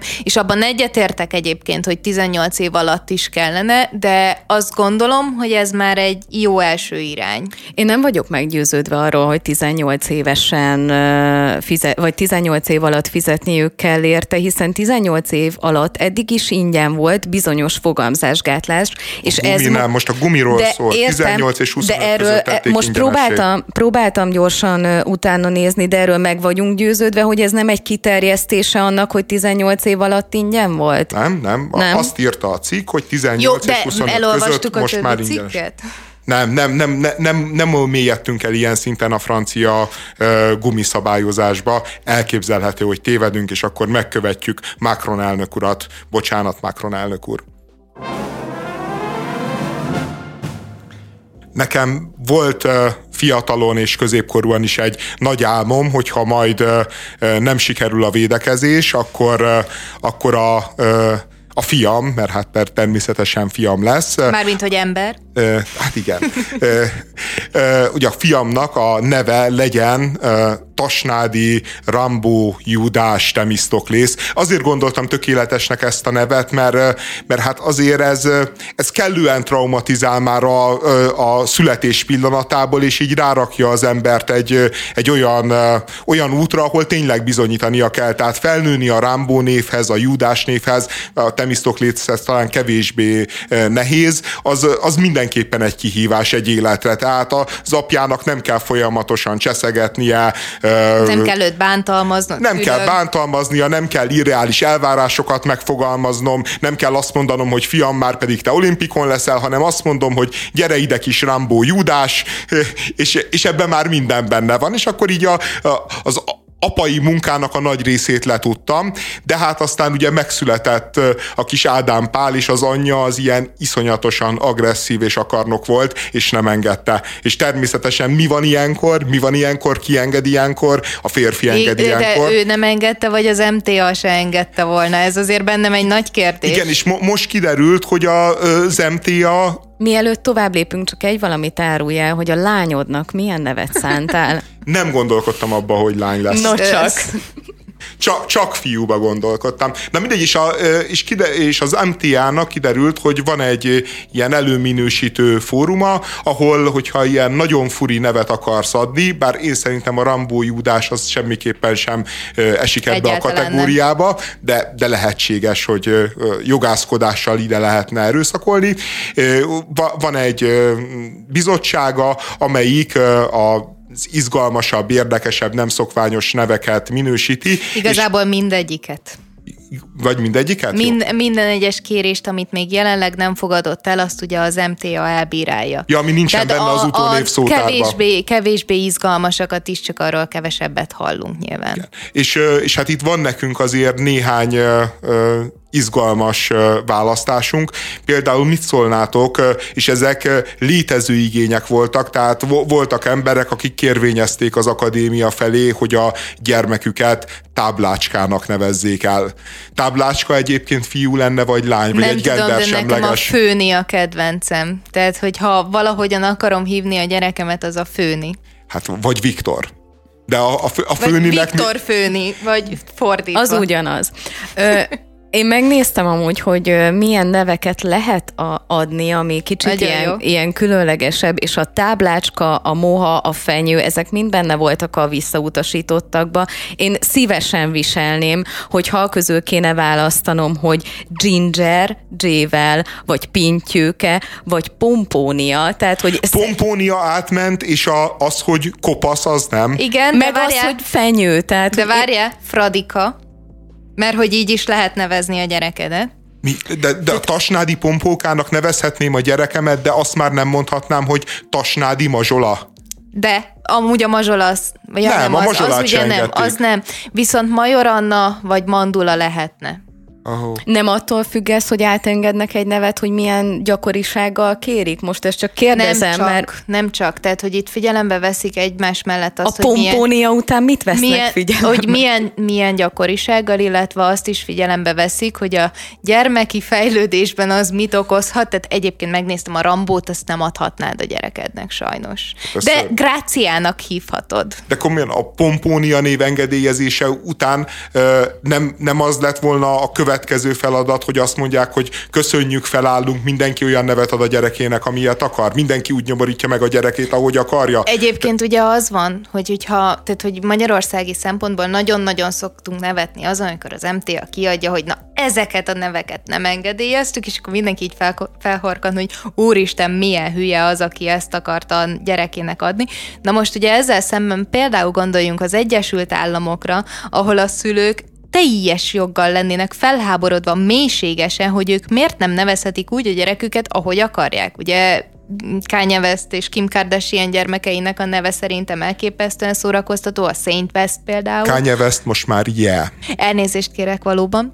Tehát, hogy, hogy, hogy ugye Magyarországon legalább van egy ilyen első lépés, hogy megpróbáljuk megvédeni a gyerekeket az olyan kedves szülőktől, mint amilyen De te vagy András. Sikerre? Nem, nem, nem túl nagy sikerrátával, tehát hogy én, én is a, egyből azt néztem meg, hogy és akkor milyen nevek vannak, és imádom őket, megmondom őszintén. Figyelj, de most tényleg egy tasnádi betyár. Most eh, én, én, én azt, hogy ezt a betyárt nem, nem engedték. Ezt szeretnénk de, mondani, hogy ezt nem lehet. De, de ez az egész kultúránknak, a, a történelmünknek a szembeköpése, hogy nem lehet betyárnak nevezni. A kis tasnádi betyár, annyira szeretném, és a kis tasnádi kopasz, meg a ta, tasnádi mondjuk melyik, mondjuk cukorka mellett annyira jó lenne egy betyár is. És még egy ilyen Justin második néven, mert ez is engedélyezettem, J-vel írják, A nincsen, tehát tehát ezek a magyarított külföldi nevek, van Brian is, Ával és Jével, zseniálisak. Nagyon jó. Amikor édesanyám a, a, a hugomat szülte, ugye hugom 13 éves, tehát 13 évvel ezelőtti történetet fogok mesélni, kettő neves sztorit mesélt el ö, erről az időszakról, két-három napot volt ugye ment. Ö, az egyik az, hogy azon nevettek, hogy a gyermek sós mandulaként született, és akkor azon nevettek, hogy ha fiú lesz, akkor mondjuk magyarónak fogják-e hívni. A másik az, hogy volt egy hölgy, aki kifejezetten ragaszkodott ahhoz, hogy ő Chanelnek szeretné hívni a kislányát, és nagyon-nagyon sokáig tartotta még a nővérek elmagyarázták neki, hogy ezt már pedig még véletlenül se fogja tudni, de hogy ez egy ilyen napokig tartó küzdelem volt, még végül megelégedett vele, hogy akkor legyen sára, de azért is Sánelkának hívom otthon. Tehát András nyugodtan nevez bárminek, és utána hívd Betyárnak a, a fiadat. A kis Betyárt. A kis Betyárt, igen. Ja, ja, ja, ja. A, na, el, elmondom, hogy Egyébként ennek az akadémiai bizottságnak anyám is tagja volt egy időben. Na szép, és még így sem nevezheted Rambónak a fiadat? Hát, ja, ja, ja. Nem, nem vagy túl sikeres így korrupció és, tekintetében. És me- me- megdöbbentett, hogy a pompónia átment, de ezek szerint ekkor már nem volt valószínűleg tagja anyám hát, ki tudja. bizottságnak. Na mindegy, és ő, ő mesélte, ő, ő, ő olyannal találkozott, egy hölgyel, aki nagyon-nagyon lelkesen lobbizott a, az általa kért keresztnévér, de így személyesen is, és így megkereste így a bizottságnak a tagjait, és ő az volt, hogy azt akarta, mit tudom én, Kovácsnak hívták, hogy így Kovács éjszak legyen az egyik gyereke, és, és hát hogy mi, miért, meg miért ragaszkodik ennyire, hát hogy mert neki az a terve, hogy négy gyereke lesz, észak, dél, kelet és nyugat, és, és azt fogja mondani nekik, hogy égtájak, gyertek ide. Ez, én és, négy gyere, és négy gyereket akart. De egyébként én már csak azért is átengedtem volna, mert ezzel Magyarországnak nagy szívességet tett volna, és a mentes is lehetett volna a végén. Meg, meg arra volt még anyám büszke, hogy, hogy megakadályozták, hogy Gyülevészi család a Napóleon nevű gyermekkel gazdagodjon, mert Gyülevészi Miért? Napóleonnak akarták. Hát igazából én se tudom, Gyülevészi Napóleon. Tehát most ezzel mi a baj? Ja, ja, ez, ez a kérdésünk, mert a következő egy napra, mert jövünk egy nap múlva vissza, addig gondolkozzunk azon, hogy a gyülevészi Napóleonnal vajon mi a baj. Nyilván semmi, és nyilván nem fogják a gyereket össze-vissza verni az iskolába. Egészen addig, amíg Rámbó Júdás oda amíg... nem megy, és meg nem védi.